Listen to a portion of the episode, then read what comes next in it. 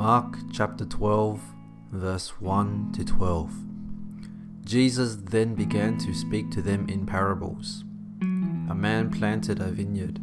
He put a wall around it, dug a pit for the winepress, and built a watchtower.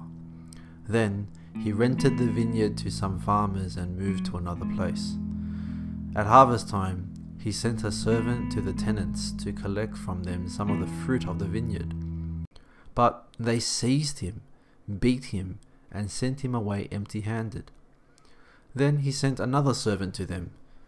They struck this man on the head and treated him shamefully.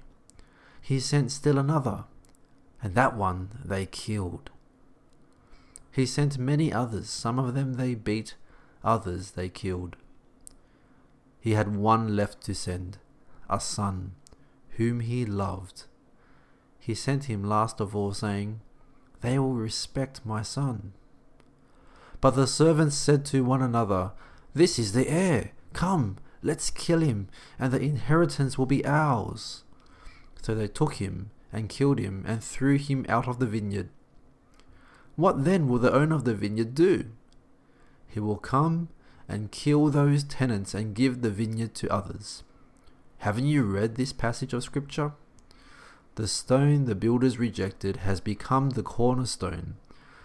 The Lord has done this, and it is marvelous in our eyes. Then the chief priests, the teachers of the law, and the elders looked for a way to arrest him because they knew he had spoken the parable against them. But they were afraid of the crowd so they left him and went away. Jesus goes into Jerusalem, the religious capital of, of, of Israel at the time, to fulfill his mission to die as the saving king.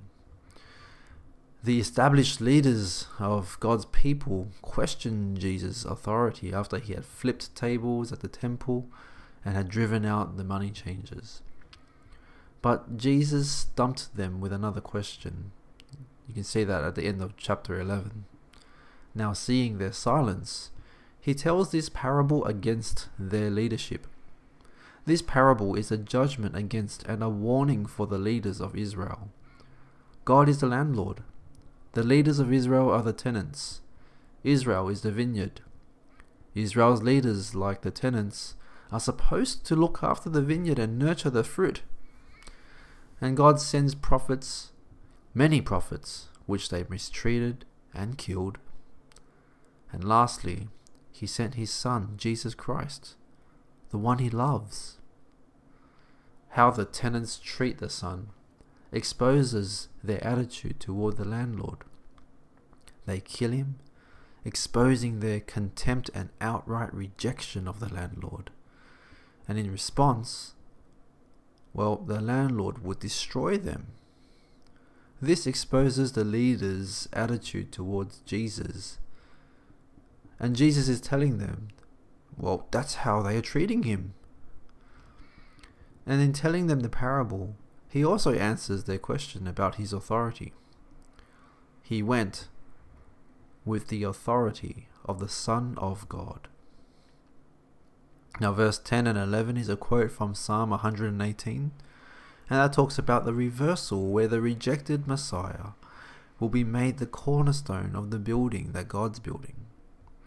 Jesus is like the stone that the builders rejected, but then becomes the stone that holds the whole building together. Israel's leaders are rejecting Jesus, but that cannot stop God's plan of salvation. This is a warning for them because they still had a chance to repent. It is a warning for us as well because you can have no part in God's kingdom without Jesus Christ. But it is also a comfort for us because there is nothing that can undo God's plan to save people through his Son, Jesus Christ.